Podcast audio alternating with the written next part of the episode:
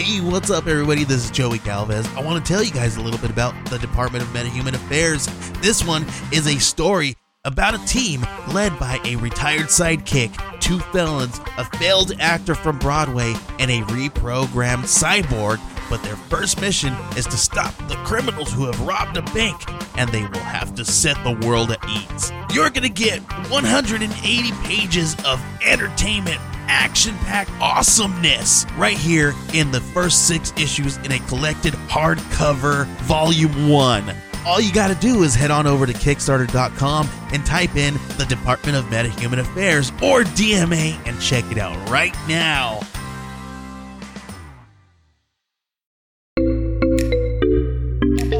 Age of Radio.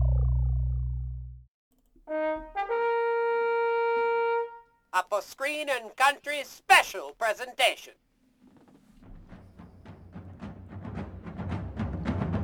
It would appear the sun has set on yet another corner of the British Empire. This one far down in the South Atlantic. Argentina today invaded and seized the Falkland Islands, which have been under British rule for nearly 150 years. when I was able personally to speak to the governor who had arrived in Uruguay, that I learned precisely what had happened. He told me that the Argentines had landed at approximately 6 a.m. Falklands time, 10 a.m. our time. One party attacked the capital from the landward side and another from the seaward side. The governor then sent a signal to us, which we did not receive. Communications, of course, had ceased at 8.45 our time. Eh? Children, remain calm. The Falkland Islands have just been invaded. I repeat, the Falklands have just been invaded.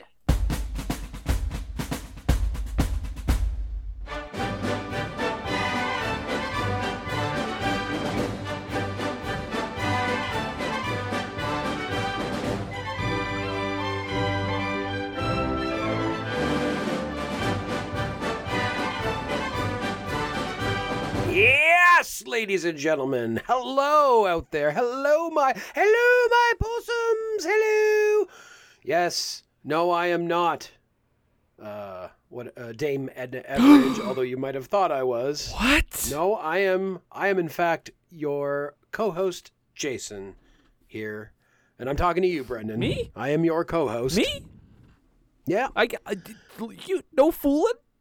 No fooling. And we are here on a podcast called For Screen And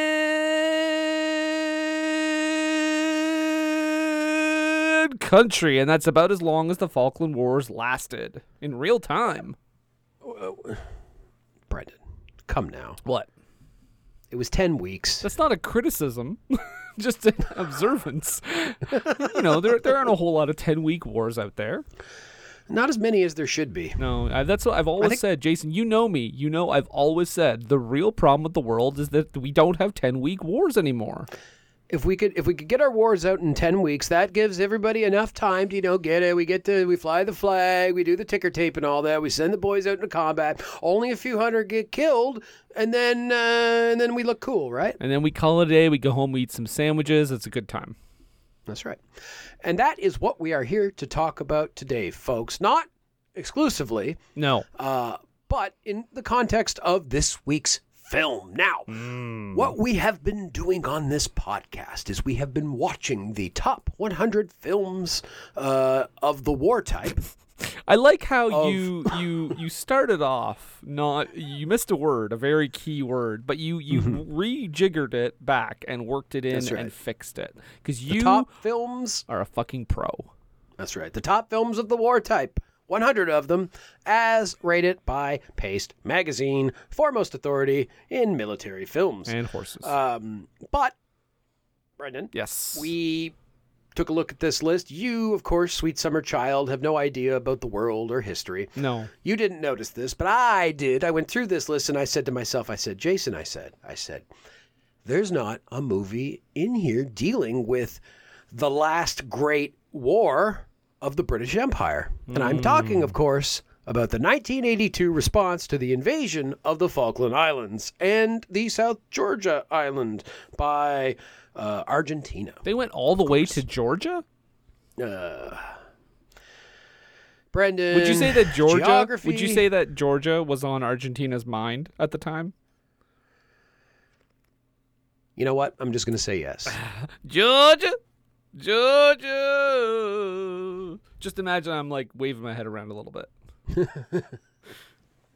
Well, these boys were certainly marching through Georgia, but not the one you're thinking of. No, it is an island. And so here we are. We have this movie called Tumbledown, which deals with the effects of this war on one of its soldiers. It is a film based on a real soldier's life.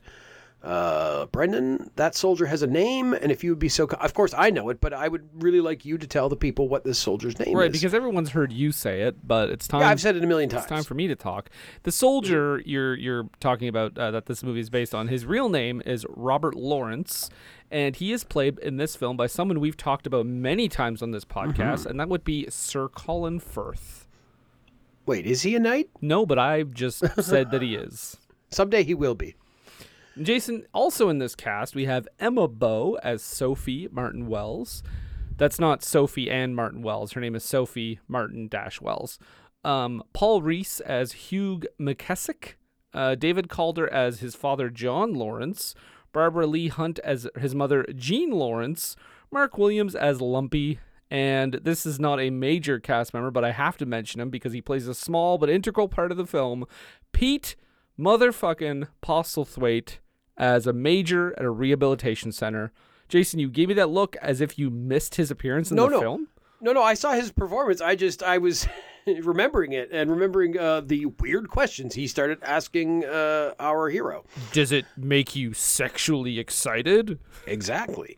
uh, also in this film, for but a brief second, is the the the fellow who plays Ron Weasley's dad, whose name escapes me, but we have seen in other films. Ron Wonderful British Weasley actor. Senior. That's his name. Yeah. Yes, please go on. Oh, I thought you were looking up the actor's name. Nope, definitely not. I've got I've got no time for that, sir. Uh, Paul Higgins? Nope, that's not it. I'll figure it out.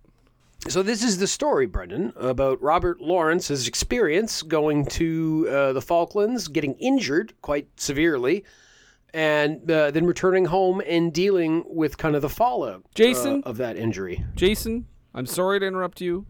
Sure. Ron Weasley's dad is the guy who plays Lumpy. It's Mark Williams. I've already mentioned Oh. him. Oh, does he have more? I thought I literally thought I only saw him at like the beginning of the movie. He's probably not in much. I didn't even know who that character was and I noted him. Okay. when I noted his name. Yeah, well, exactly. Um, yeah, so this is uh, this is his story. Now, this uh, different from most films we watch. This is a television film from 1988, Hmm. We haven't. which is six years after the Falklands War. and I'll say this, Jason, we haven't had a great track record with television films on this podcast. No, was the was the the sea, the Rainbow? Was that a TV movie? nope. Okay. The only TV movies I can think of that really come to mind are Lawrence After Arabia, the classic, yeah, and uh, the Do- Doctor Zhivago Ugh, TV miniseries. All Um, right. We we talked about the the the um, uh, Sense and Sensibility uh, brief miniseries that was pretty good, but yes, we did. That wasn't bad. but like we really haven't anything anything Well- blow away great yet. Thankfully, this one is is better than those. Let's let's just get that out of the way. Don't worry. This isn't this is not on the Doctor Zhivago or Lawrence After Arabia le- level. okay? No, Don't- certainly not. I guess I'll give it points for that. Yeah. Um, but yeah, so it's a TV movie. So, and it's also interesting because this is you know 1988. This is in the pre Quentin Tarantino era. Of course, we call that the the the uh, Quentin. BQT before Quentin Tarantino. oh, okay. I was gonna say uh, Quentin pre pre Rentino. Yeah. Uh, so wow, nothing, nothing at all. no, okay. you get nothing, and you'll like it. Um, Daddy.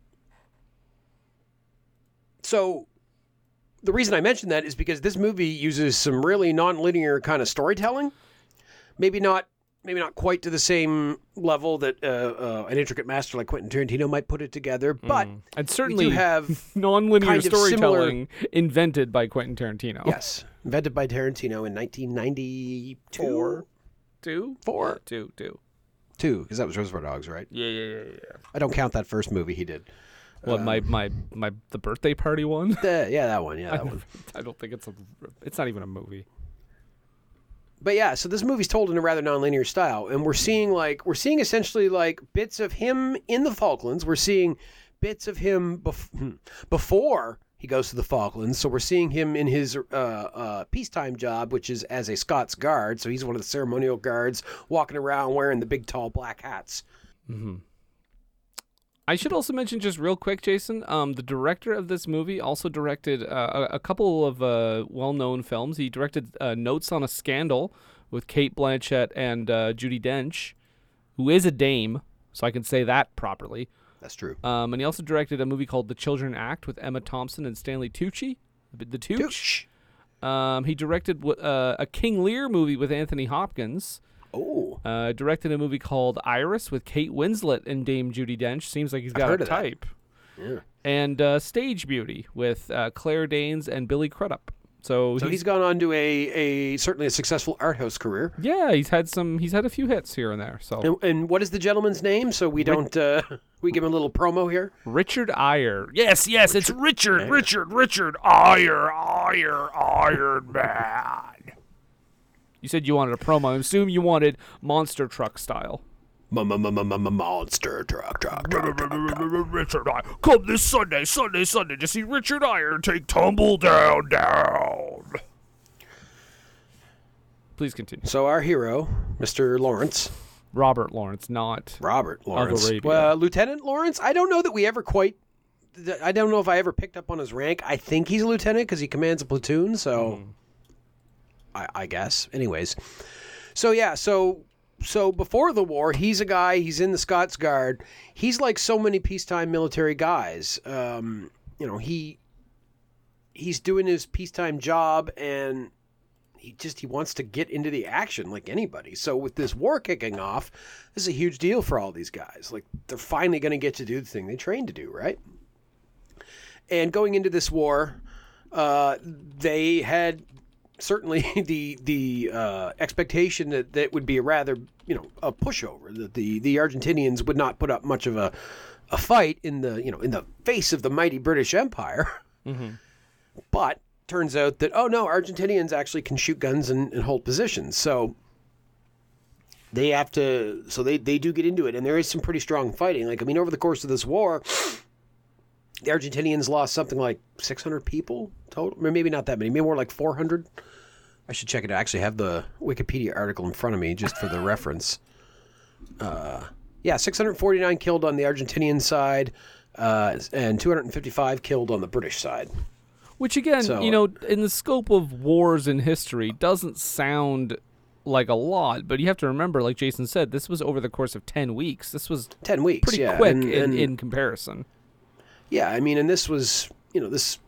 I mean, it's not World War II or anything, but like there was some real losses. Like the the British lost uh, four four big ships, two destroyers and two frigates. They lost some landing landing craft. They lost Also, you know, hu- human lives. You know, and human lives for sure. The the big one though was the um, the the British sunk the uh, uh, a cruiser that the Argentinians had, the General somebody, the General General Belgrano. That's the one they sunk the General Belgrano, and and I um, famously there is a Sun uh, tabloid cover when they sunk the General Belgrano, and it just says "Gotcha."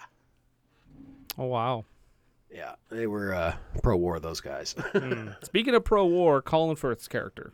Colin Firth's character, yeah. So he is, yeah, he is, he's amped up, cause yeah, he's doing this, he's doing this guard duty, he's doing this ceremonial guard duty. They march around in these stuffy uniforms, and they, you know, they scream at each other, and they, you know, they put on the show for the tourists and everything. But this guy wants to get into combat, and he wants to get his boys in with him. So, of course, they do get deployed finally, and they get they get there and they get into it, and uh, it's a pretty it's a pretty intense battle.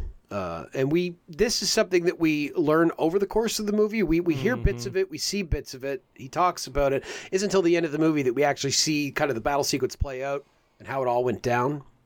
Were you confused for a while, like, because for at least for a little bit, because like before I got into like the groove of what was going down, Um, it was kind of hard to follow, and then on top of that, the very thick accents at times, um, with no subtitles. Thanks YouTube.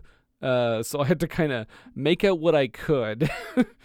um, I don't know. I found it. I found it. Uh, and maybe this is intentional. You know, on the part on the part of the filmmaker to make it a rather disorienting uh, experience for a while.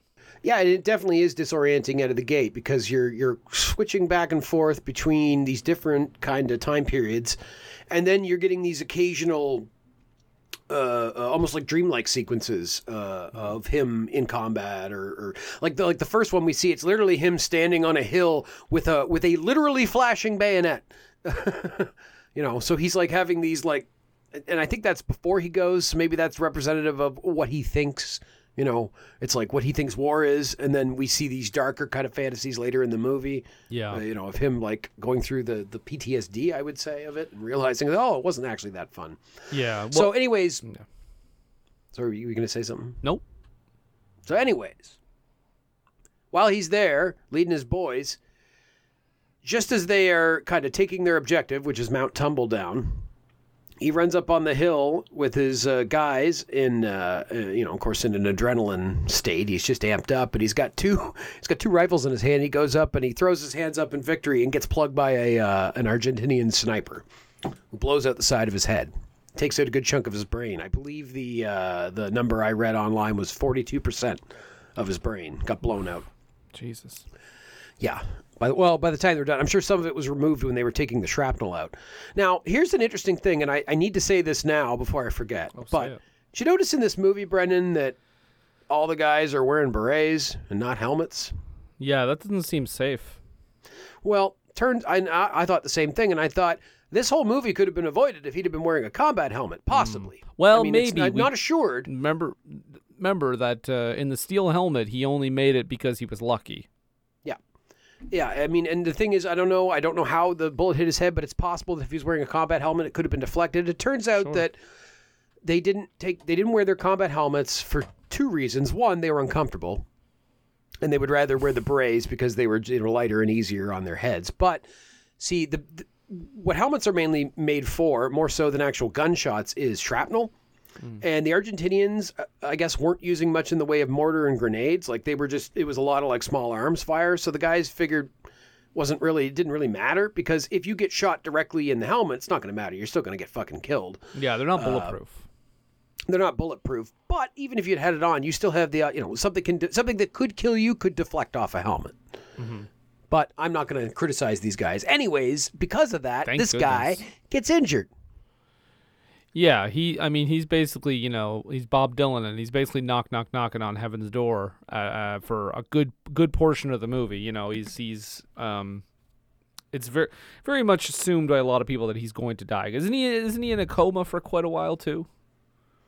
For a little Yes, bit, at uh, least. Well, I think initially, well, because he's, I don't know if he's actually in a coma because like he seems lucid through most of it. Like even when they're operating on him, taking the shrapnel out of his head, he's like he's still talking to them. He's just cussing them out the whole time.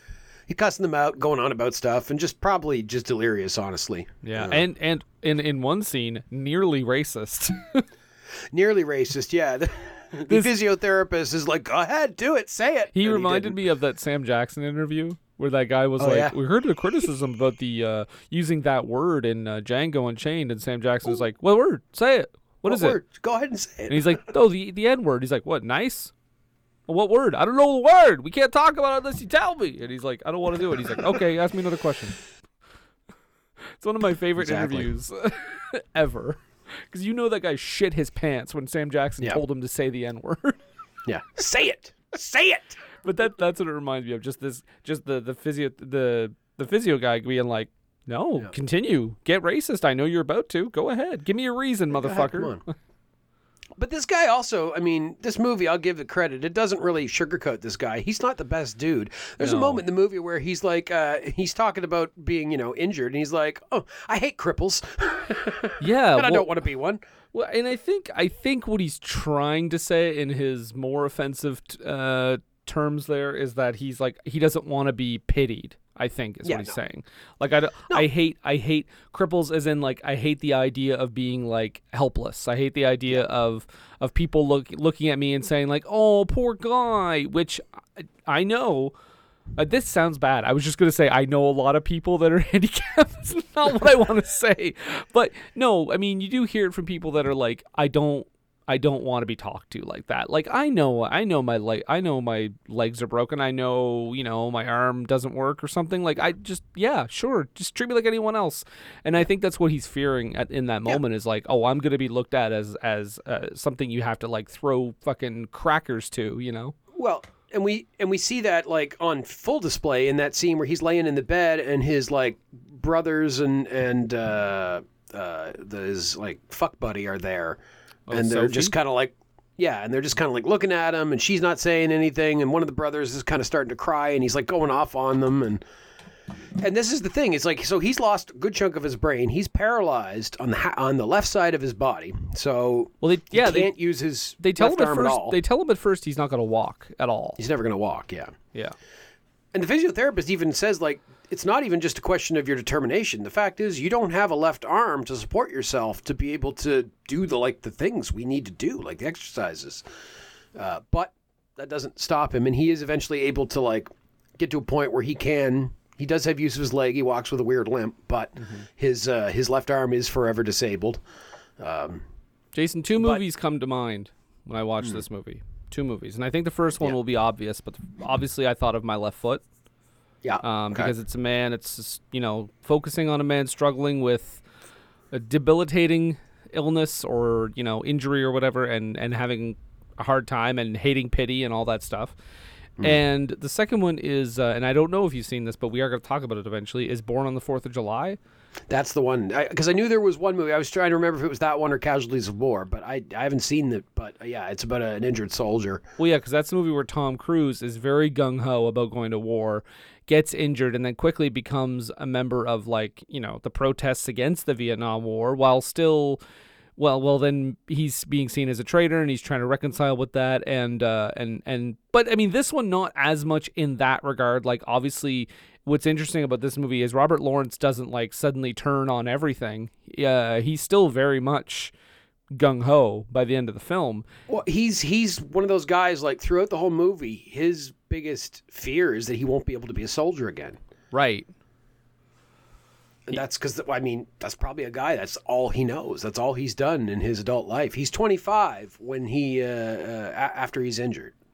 So Yeah. he's been in the army since he was 18. Colin Firth is fucking young in this movie and full of cum. I'll just say Yep. that. But not dumb Not dumb. Well, because he survived, so he's not right, stupid. Right.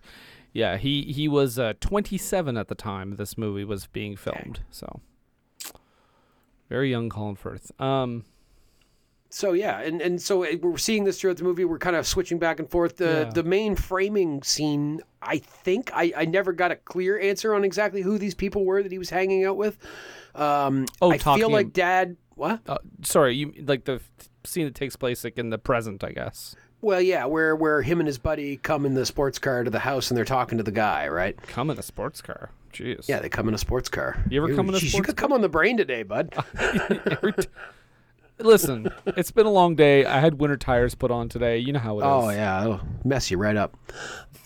So yeah, he's um, yeah, I don't know who the who they are. It seems like Dad is like a, or or the guy is like a history buff maybe, because he said that he had he didn't serve before or he had like uh, objected to the war or something. But and but they're there talking to him, so I don't know if they're just like a couple of soldiers that are going to talk to a guy who's interested. Because the wife sure doesn't seem interested, and then the daughter, who they keep upstairs so that these uh, soldier boys don't uh, get a look at her. Oh yeah, I forgot about Uh, that detail.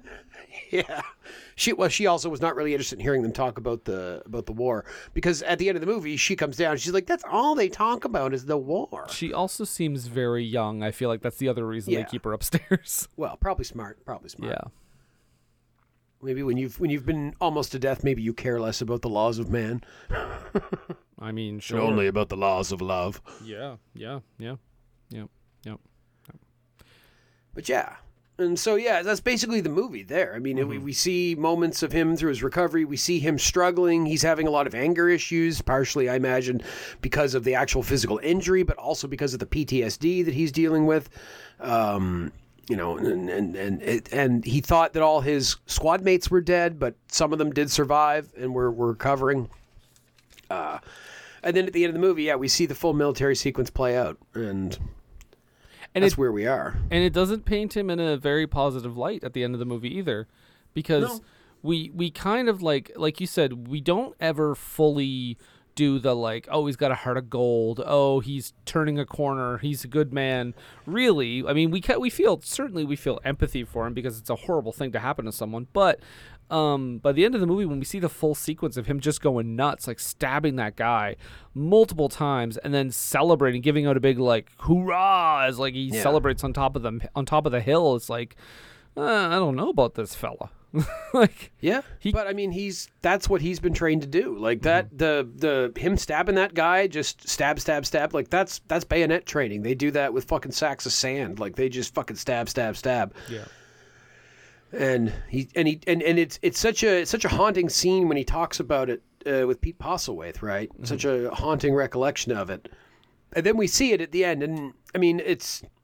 I mean, it's fine, I guess, as far as that sort of scene goes, but it maybe has less impact than him telling it the way he does. I actually agree. I actually would have preferred just hearing about it because I like to picture how it looks. And sometimes when you have a scene where they're describing it and then you see it later and it's like it doesn't quite mesh, I guess. And it's like, well, that okay, sure. Well, that's. I, I feel like the ending of this movie is. I don't know if that was the intent the whole time, but that feels almost like a bone thrown to someone who wanted to make this movie, but was told, "Come on, it's got to have a battle scene in it." Yeah. And then it's like, because, because, like, I, I like the idea of like cutting that stuff in, and we see bits of it over the course of the movie, and we fill in the rest of the details from what people say and and the conversations and the circumstances. Yeah. Um, it's kind of weird to have this like nonlinear plot build this up over the course of the movie and uh, build up our understanding, and then we just get shown what happened at the end, like just straight from start to finish, kind of. Well, maybe what I would have, maybe what would have made it a little better is in that scene where he's talking to Pete Postlethwaite, um, and he's talking about, you know, um, what he did to make that scene maybe more vague. And then to show the scene of what he actually Yeah. did. Like maybe he describes Yeah. it as like, yeah, I had to kill a guy, you know, and then I was just walking away and then I got killed or I got I got shot and it was like if you if he had done that and maybe even we had cut to what was re- what really happened like I think that might have been more effective of a way to do that a, a way to end. And I the mean, movie Certainly, when you're telling a, a story that's based on a true story, you want you don't want to go too crazy, maybe with your creative liberties. But well I just I just think about like um I just it's more interesting to me when peop when you do you know interesting things with voiceover when you're just explaining what's happening on screen like it's Yeah. boring like there's a I I was messaging you about this last night, but I just watched the new David Fincher movie, um, The Killer, which is on Netflix. And what's really interesting about that movie, and I think what this movie could learn from that movie, even though it came out, you know, 35 years before it, um, is in that movie there's voiceover, and he's like, you know, I'm a hitman. I have to be very meticulous. I take my breaths at this time.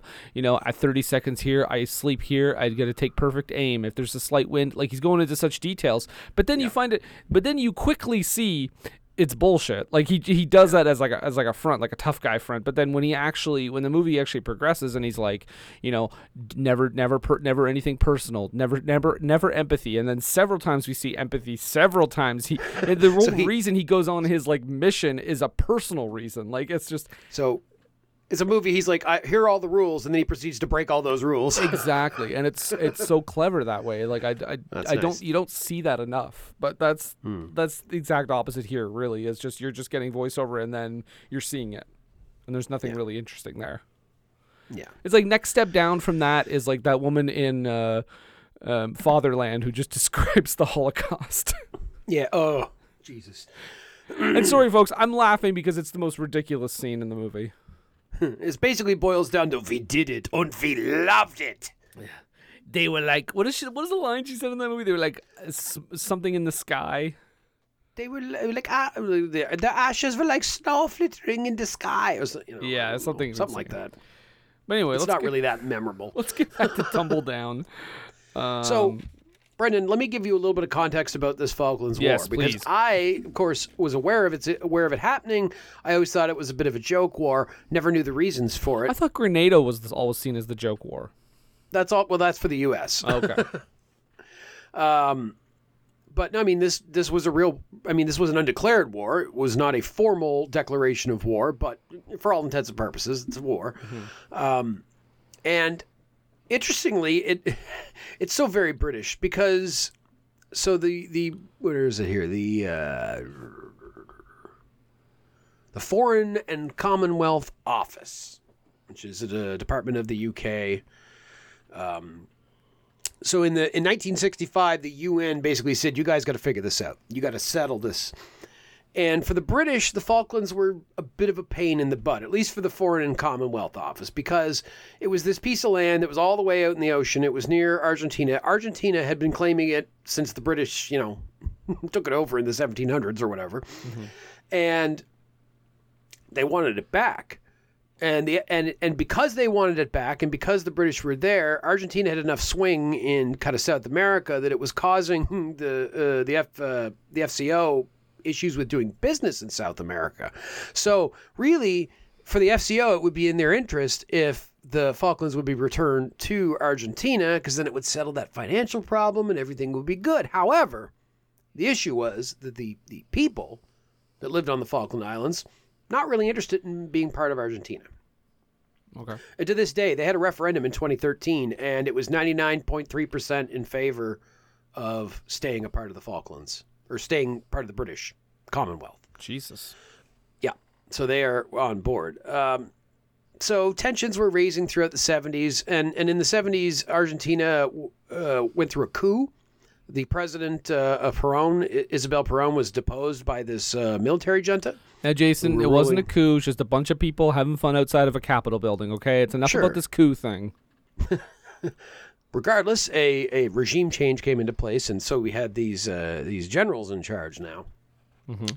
So between that and Argentina going through a lot of like economic problems at this time uh, because of the junta and inflation being huge, like obviously a war, it's one of those things like, hey, we can focus the people's attention and and maybe get the economy going, and we go get these islands back.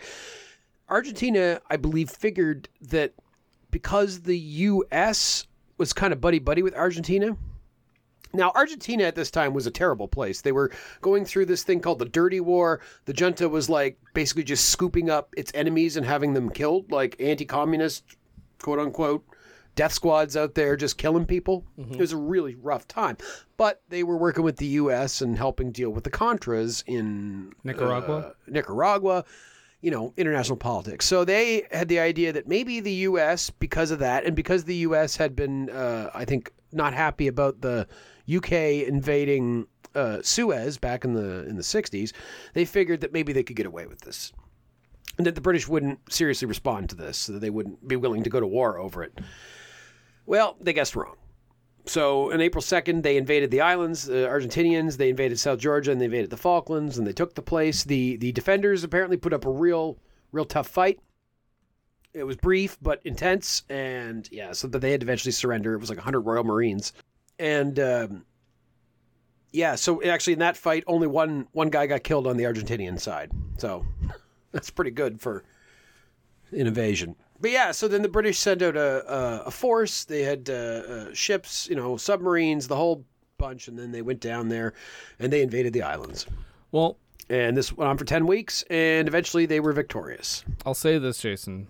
Having heard your description of the Falkland Wars just now, and thank you for that, um, I can see why it's not a super film friendly war because it doesn't sound. uh, It, like there's, I mean, first of all, it's ten weeks, which is difficult enough, but there's nothing about it like you know World War II has all these like World War II like the Holocaust happened, man, and then there was Hitler and there was Mussolini Yeah. and there were all, all these battles and there was Dunkirk and there was this and there was that and I, I can I can tell just from you talking about it, it's like oh I, I get why this is not like a go to for filmmakers. And I mean, there's no real. You have to. It's like with World War II. There's very much that good guy, bad guy angle. You and I both know, and most people know that there's more subtlety to it than that. That it wasn't just a good versus evil. we all did plenty of bad things, but that's how we frame it. Uh, with a war like this, I mean, if you frame it as like the, uh, uh, I suppose, if you frame it as the the Falkland Islanders being liberated by their by the British, Okay, we could do that, but that's not the approach this movie takes.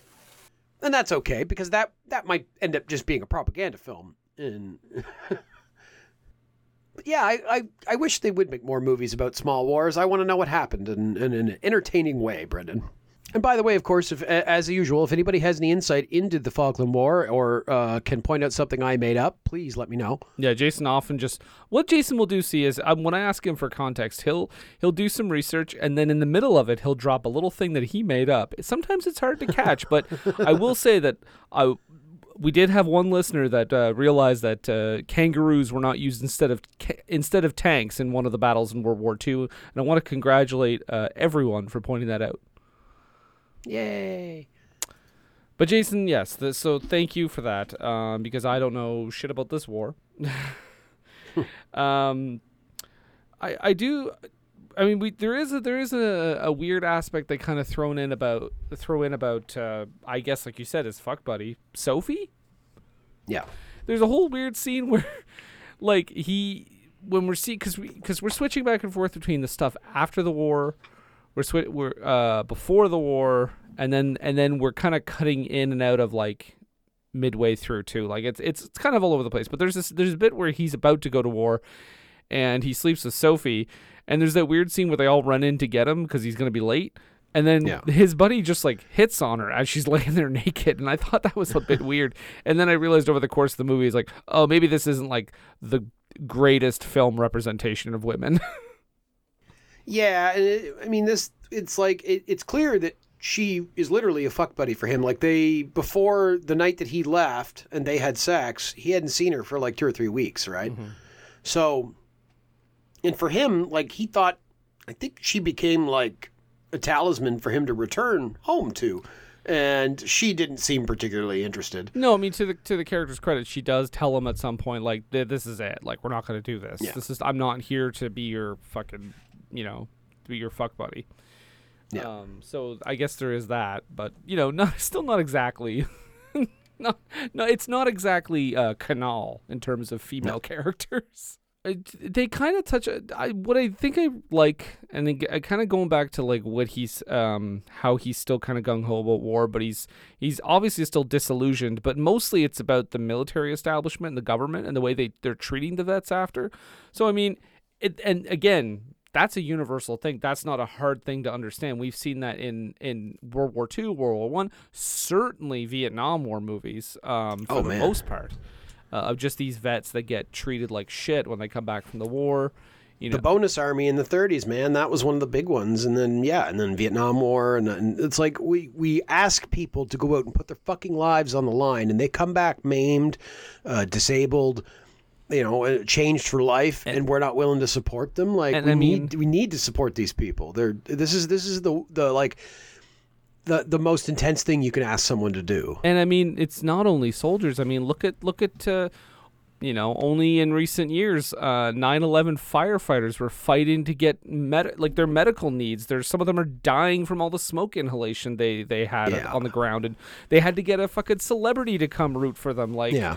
Thankfully it worked to some extent, and they did get something, which is you know, But that's what it boils down to. It's that it's that it's always the poor that suffer in these situations. I mean, wars are not fought by rich people, Brendan. Wars are fought by poor people on the ground. Ultimately, that's who suffers. That's who takes all the hits, uh, while the richies get to sit back in their fucking tents, drinking their champagne and looking at uh, reports coming in. now Jason, if rich people were the soldiers, how do you think it would go?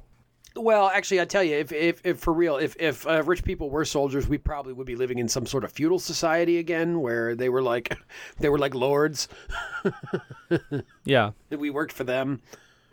Knights. Well, you do you think maybe that they, they would just all kill themselves off, and then we'd all be the rich ones, and we'd be like, that would I mean that's the thing. If if rich people wanted to fight wars with each other, I think we should televise it. Like if we throw the you know a squadron of uh, of billionaires in against a squadron of other billionaires, like just let them fucking fight it out. oh man, just a bunch see who's of left standing. a bunch of billionaires in a shark cage. Let's do it. A bunch of billionaires Oh. in a lion's den. Come on. Somebody get Vince McMahon on the phone. I have an idea for a Oh, pay per view. if there's any money in it, he'll book it. He just won't be in it. Well, I know, and we'd have to put him in it. I mean, you know what? We, we shove him in at the last minute. He'd think that he was cool, but then we'd just kick him in. then again, he's psycho enough. He might do it. he might win. That's the thing. He, might actually He win. has a good. I think out of all the billionaires, Jason, he might be the, the genuine toughest billionaire. If we're talking like like mano y mano, yeah, definitely. I mean, well, I don't know though. Uh, you know what, what's his face there? Mark uh, Cuban? Uh, uh, no, uh, Elon Musk is a pretty Facebook tough guy. guy. Facebook guy has been doing the MMA shit. Mark, uh, what's his face? Mark, what's his face? You know, the, from the show, social network. Oh, Z- Zuckerberg? Oh, Zux. Yeah, Zux has been like like getting all all uh, uh, MMA'd up because he and Elon were gonna have that fight, right? Oh, please. I still think Vince McMahon could take both of them Oh, at the same time. Easily. Easily. I think Lorne Michaels could take Elon Musk. and he's a 78 year old man. Um. anywho. Yeah. Um, honestly, Jason, I don't have a lot of other big things to say about this movie, unless you have something you want to cover before we uh, before we move on. No, I think we'll uh, we'll cover that in the the bits and bombs, Brendan. All right. Well, on that note, we will be right back. Oi, Age of Radio, Falklands forever.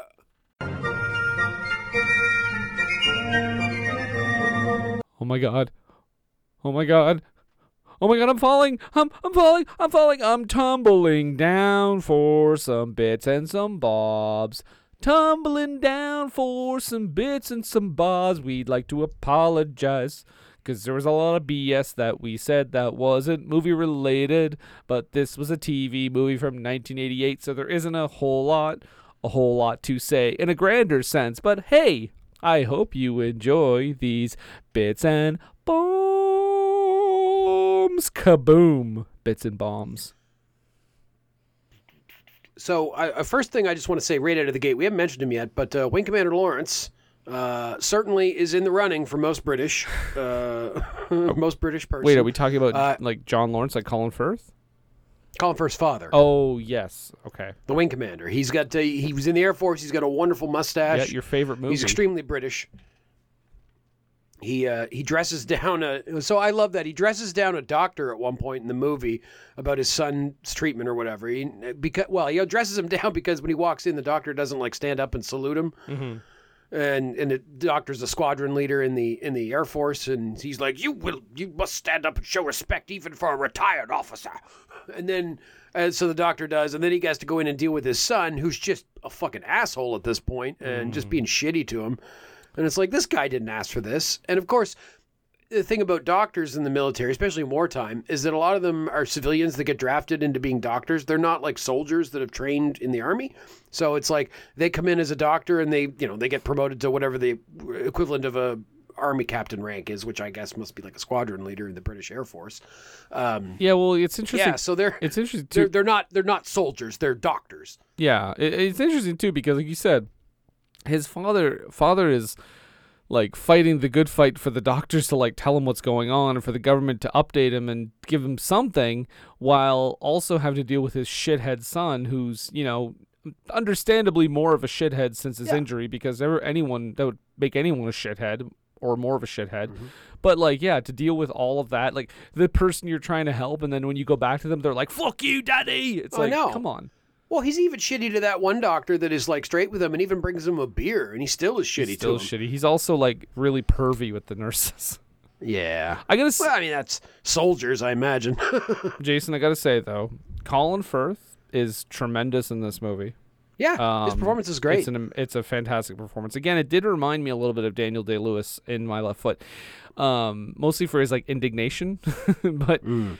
Uh, I will say the one thing that I, d- I don't I think they could have done away with, and I'm pretty sure they're fake, is those fucking teeth.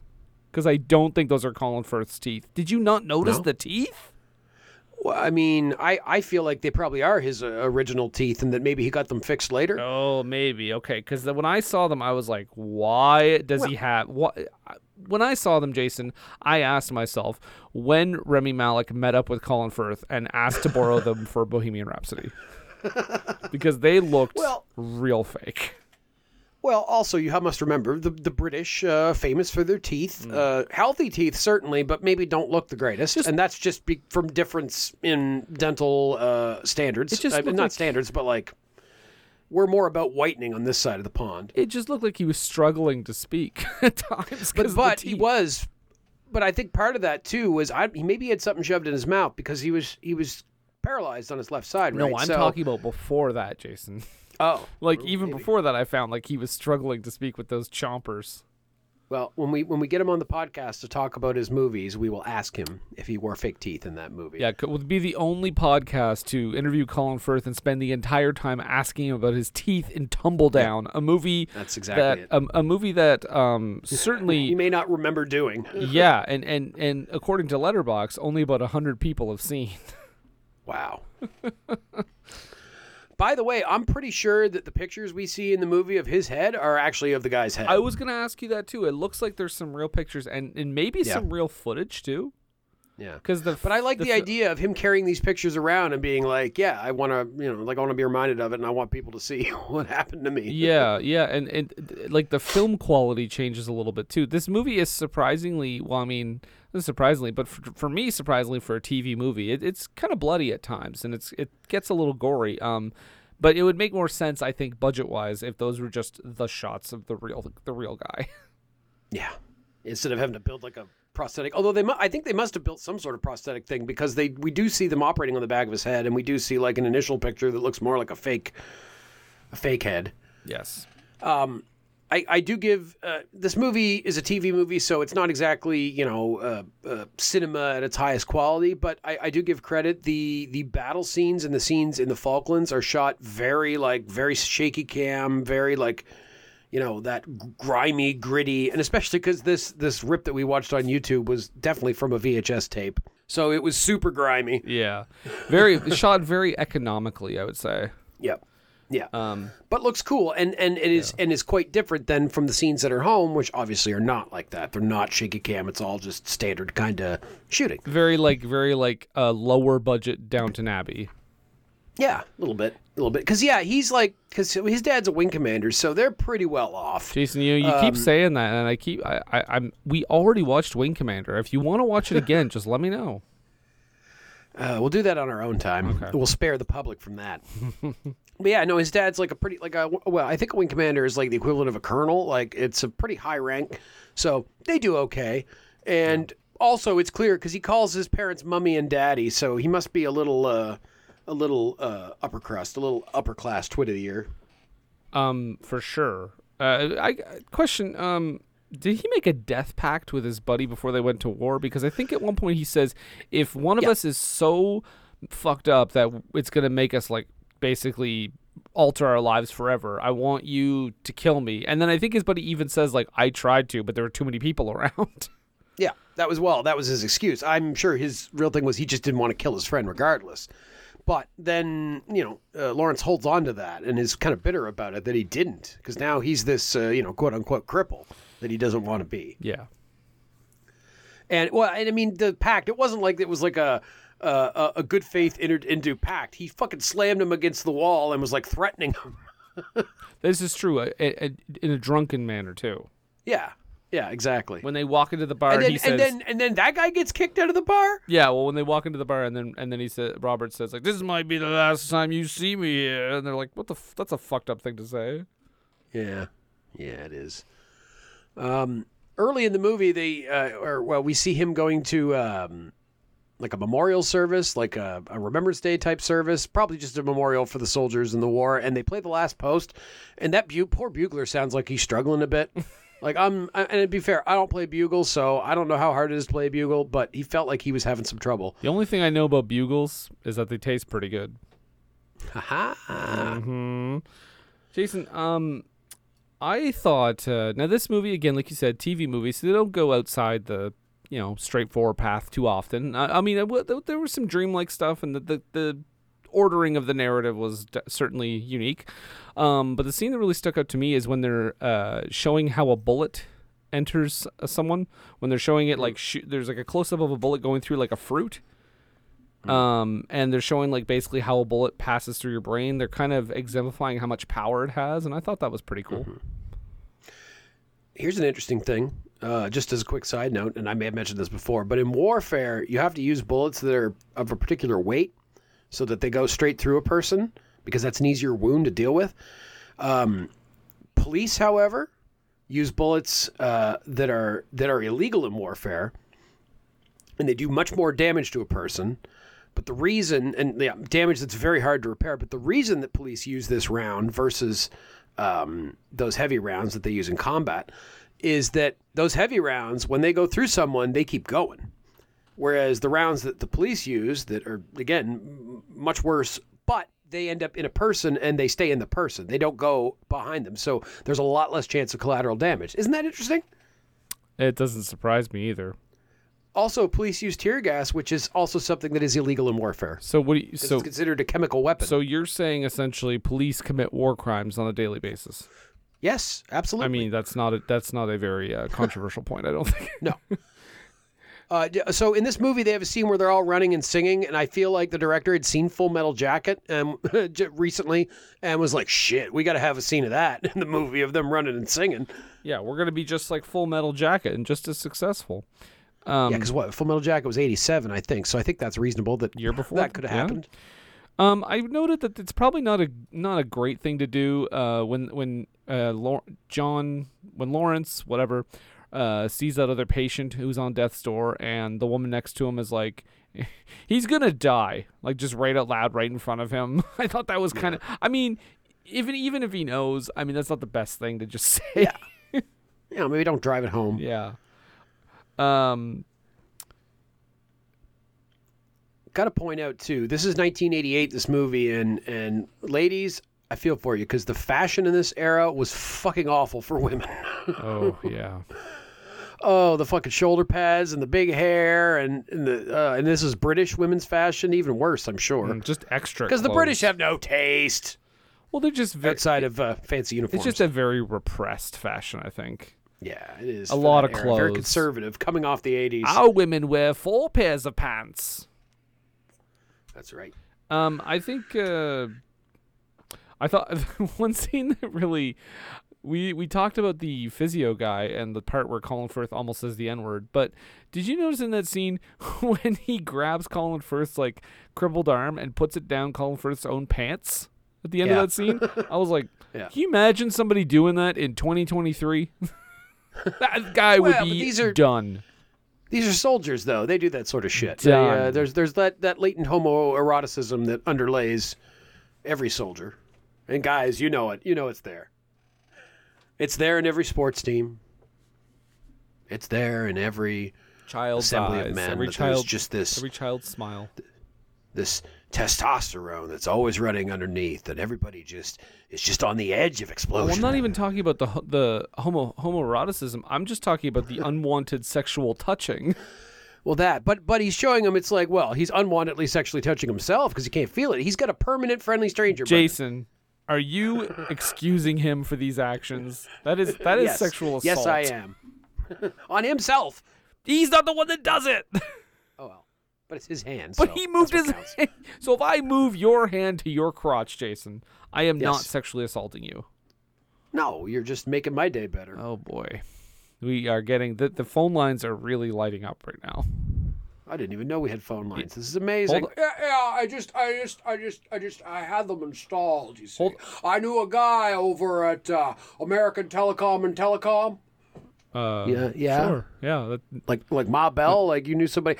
Yeah, yeah. It was back in the day when, when it was all one big company. See, and I, I bought a bunch of stock uh, before the war, and after I killed all those Germans, it shot through the roof. Peop- shot through the roof. people don't uh, people don't usually uh, spell out the entire acronym of uh, AT and T. I was a little thrown off there, but uh, that's great, Jimmy. Well, well, it's what we called it back Sure, because sure. that's what it was called. Uh, Jimmy, do you mind hitting that uh, hitting that button there and seeing uh, who that caller is? oh, sure. Let's uh, let's go to the phones here, fellas. Beep. Uh, hello, you're on the air. Uh, yes, this is uh, Carl uh, Sturgeon. Yes, Car- Uh, yeah. I am calling uh, because I don't think it's appropriate that you uh, gentlemen impersonate uh, beloved actor Jimmy Stewart. Okay, this is bullshit. Jimmy, hang out, hang up on him. I, I, I don't want to hear it. I don't want to hear it. Look, I love you guys. I don't care what anyone says. Thank you, Jimmy. I'm going back the door now. Look at all these other calls. Okay, I'm gonna I'm just gonna I'm just gonna hit this one. Let's let's just see who it is. Beep beep. Uh, hello, you're on the air. Yes. Yes. Hello. Yes, hello. Yes. Is this Um, is this the number with the fellows who watched the movie? You got it. Yes. Uh, my question to you, um, uh, uh, why are you all such big fucking idiots? Oh, Baba Booey, Baba Booey. blah, blah, blah, blah, blah. God damn it. We fell for Why did we do that, Jimmy? We don't need phone lines. Tear them out. Jimmy, can you screen these calls? We, you, we. I knew we were gonna get a Granny Howard Stern prank. I'll, I'll, I'll figure it out, fellas. I'll get back. Yeah. God, switch to Skype. What is this? 1984? This year, it really will be 1984. is it? Wait, what year is it? What are you talking about? What year is it? 2023. Brendan, what year is it? It's 2023. Oh. Okay. All right. I can I can work with that. What are you talking about? Don't worry about it. Look, fact is, we got a movie we're still talking about. Uh, we have a, a soldier who's been going through a lot. Uh, although one moment I got to point out is very very joyful is when he has his first shit uh, since he got back, and everybody applauds for him. That yeah. I wish I wish I had the same treatment. I know. I know. I, I Jesus, I God, wouldn't that be a great day? Every time you took a shit, there was like a standing ovation. I kind of just want. I kind of now just want to like have something on my phone ready to go, or after I ta- after I come out of the bathroom after taking a big shit, it just sounds like a bunch of applause. You just you go, hey Google, I'm done, and then it's just like okay, and then yeah, applause. You know, everyone was going gaga over this like poop app where you could log every place you poop, but like it's not that exciting for me. I, I poop at home and at work. What am I gonna do? Log. I get it. But yeah, no, really, like most of us, it's like home and work. I mean, mm, unless you're all unless you're like a world traveler. yeah, I'm or not a something. fucking. I'm not a fucking touring band. Maybe if I was Yeah, like, if you're like if you're like a comedian on the road, then sure, I guess like rating bathrooms is actually not a bad idea. For oh no, it's not even. It's not even road. rating bathrooms. Just rating your own shits, and then you tell and you Oh. and you put where you took them. Can you attach a photo? Uh, I think so. This might be a good thing for like John Mulaney to get in bed with. I don't know. oh, was John Mulaney like taking pictures of shits? I mean, he. I mean, maybe he will if he's getting paid. Maybe, maybe. So I, I, I give this guy credit. He he definitely is British. Uh, he does try his best to maintain the British stiff upper lip throughout uh, his treatment because when there are times where he's not, you know, angry, that he's like trying to be, you know, good spirits, trying to have some humor, as much as one can have when one's laying in in you know infirm in recovery for months. Mm-hmm. Uh, but and then there's that moment. Oh, there's that moment, and this is a tough one when he first sees his parents, and he just keeps saying it wasn't worth it. It wasn't worth it. All my boys are dead. It wasn't worth it. His dad's trying to reassure him that no, some of them did survive. Not everybody's dead, but he just it wasn't worth it. It wasn't worth it. It wasn't worth it. Yeah. Like shit, he's going through. Like that's intense.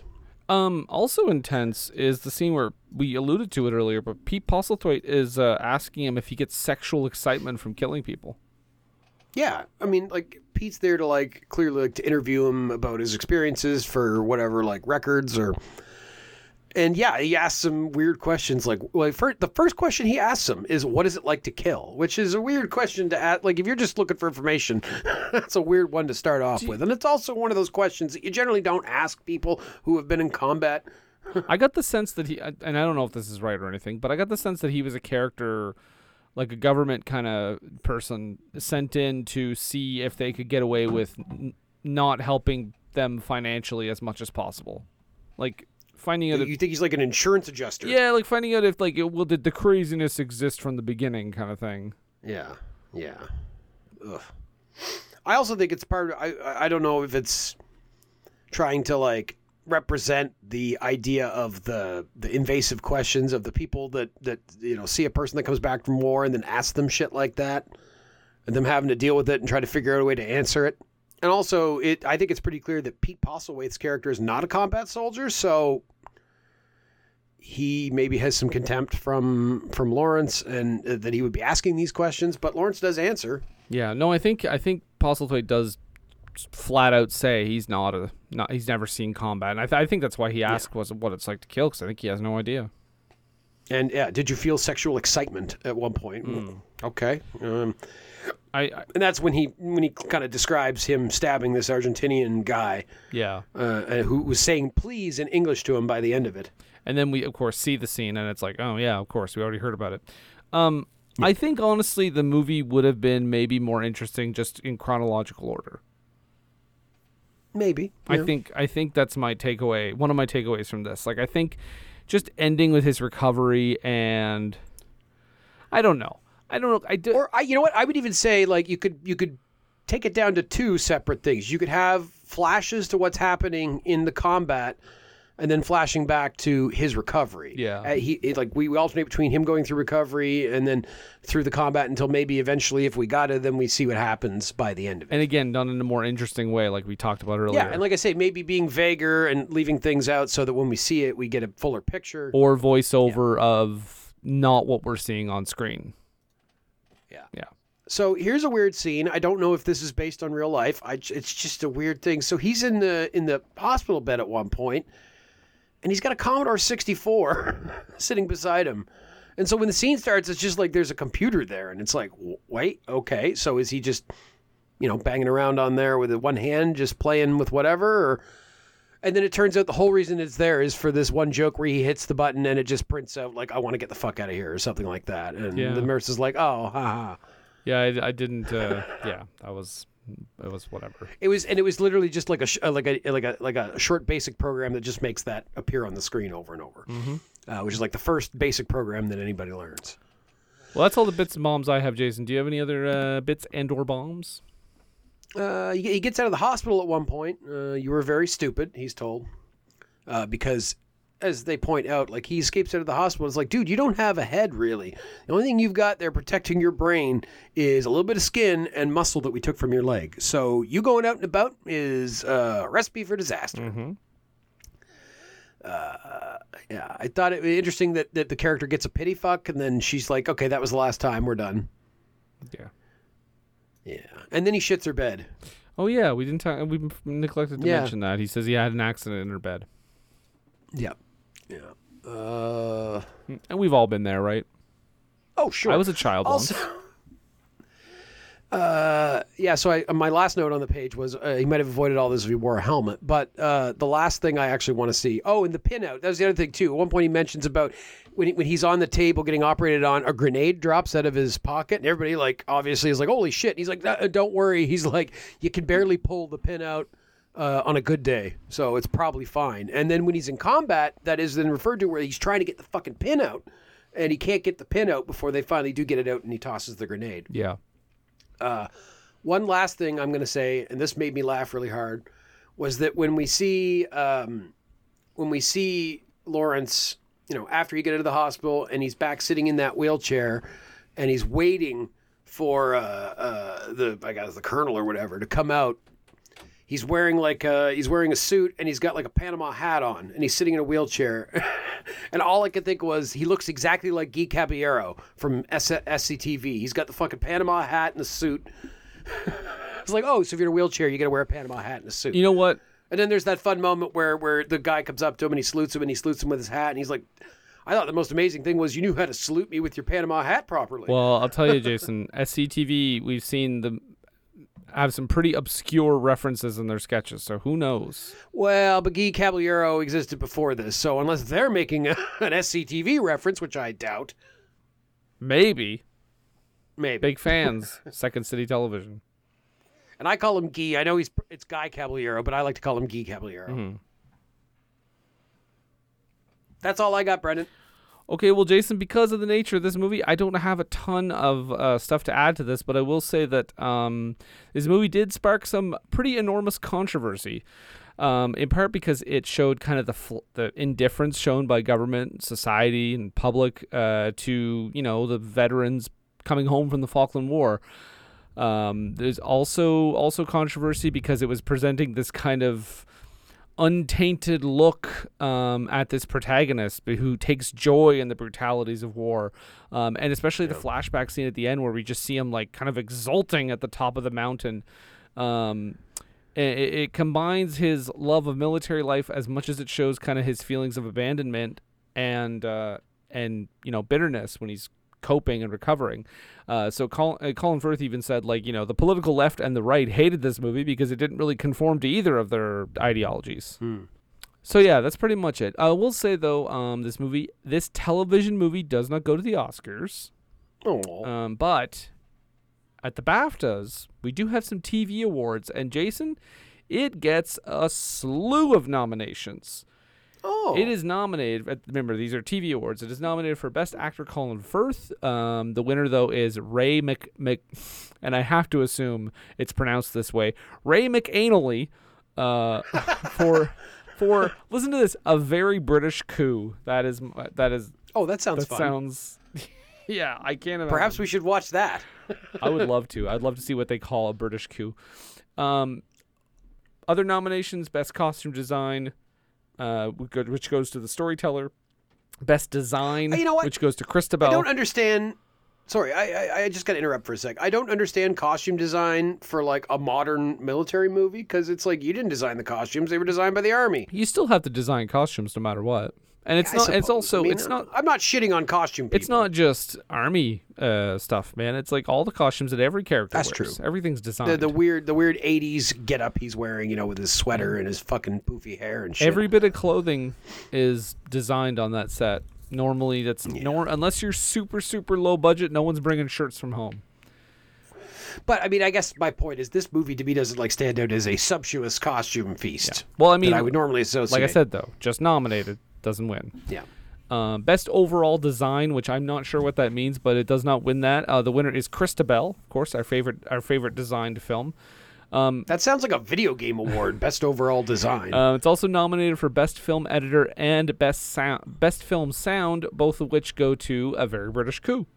And it is nominated for best original TV music, which uh, of course goes to your favorite and mine, The Beiderbecke Connection. oh, Beiderbecke. Yeah.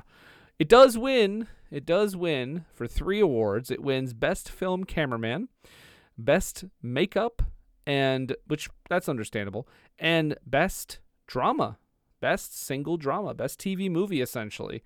So there you go. That's a big one that it wins. um, I don't know the budget. It obviously did not go to theaters, so there's no box office to speak of. So Jason, I'll just say this: um, What did you think? Did you tumble for Tumbledown?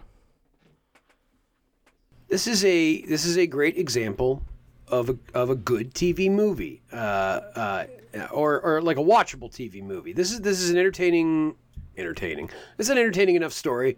Uh, Colin Firth's performance is great. Uh, no issues with anybody else's performance, especially Love the Dad.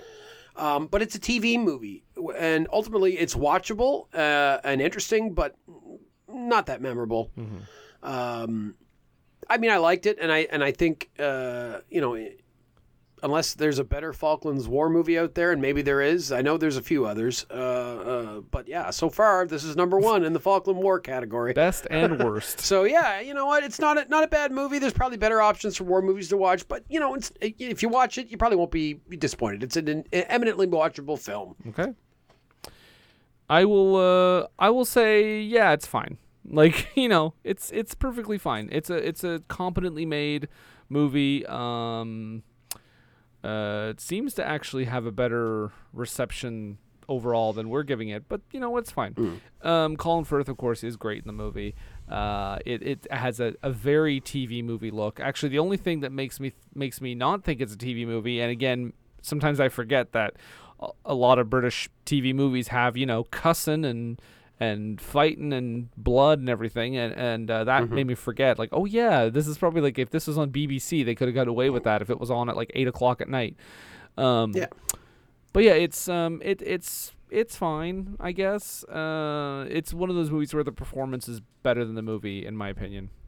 So on that note, we're gonna move on, Jason. We're gonna we're gonna move away from Tumbledown, and we're gonna go back to our list, just for one movie before the end of the year, because we're coming up we're coming up close to the end of the year here on on this here podcast, and as you know, we do take a little break, but we are gonna have two more full episodes for you before we uh, we head out, and of course we'll have our usual bullshit at Christmas and New Year's um, that you can enjoy, but Uh, next week we're going back. Quite a hype man I am, eh? Uh, next next week, not next year. Next week we are going back to the list for I think an appropriate movie to talk about this time of year. Uh, we're talking about number 100 on the war movies list, so certainly this is probably dog shit because apparently it's the worst of the 100 best war movies. Um, we're going to be talking about a movie called Merry Christmas, Mr. Lawrence from 1983, directed by Nagisa Oshima and starring friend of the podcast, Mr. David Bowie. Um, also, also starring Takeshi Kitano. Uh, Island of Java, 1942, during World War II. British Major Jack Celliers arrives at a Japanese prison camp run by the strict Captain Yonoi. Colonel John Lawrence, who has a profound knowledge of Japanese culture, and Sergeant Hara, brutal and simpleton, will witness the struggle of wills between two men from very different backgrounds who are tragically destined to clash. And folks, if you want to check out that movie in the meantime, that is available on the Criterion channel, so you can check it out there. Um, so that, that's what we got next week, Jason. Cool. So until then, though, uh, you can find us all over the place. We are on all the podcast apps. Uh, our home base, of course, is Age of Radio. Go to ageofradio.org slash for screen. And country. You can also find us on Twitter at FSAC Pod, as in for screen podcast. You can also find us on Facebook. Check us out there. We are on Bluesky, also at FSAC Pod. Jason, what about you? You are on stuff too. Yep, I'm out there at Jason D. MacLeod. That is M A C L E O D on uh, X bracket, formerly Twitter, close bracket, and uh, Bluesky. Thank you So, for closing the bracket. I was I got worried No there. problem. Happy Um, obliged. Well, there you go. We did it. We we got it done. Um, Merry Christmas, Mr. Lawrence will be next week. Now, Jason, I of course the holiday season coming up. Yeah. I, I look I look at you very tenderly, Hmm. and uh, I say with such joy in my bones, and maybe a little bit of an extended bone, if you know what I'm saying. Ho, ho, ho, ho.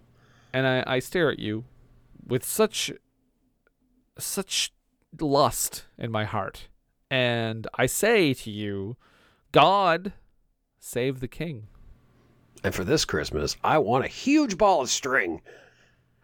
damn it you're so you're impossible for screen and country i'm brendan And I'm Jason. Don't you call me impossible. You're impossible. you're so difficult to shop for Oh, do.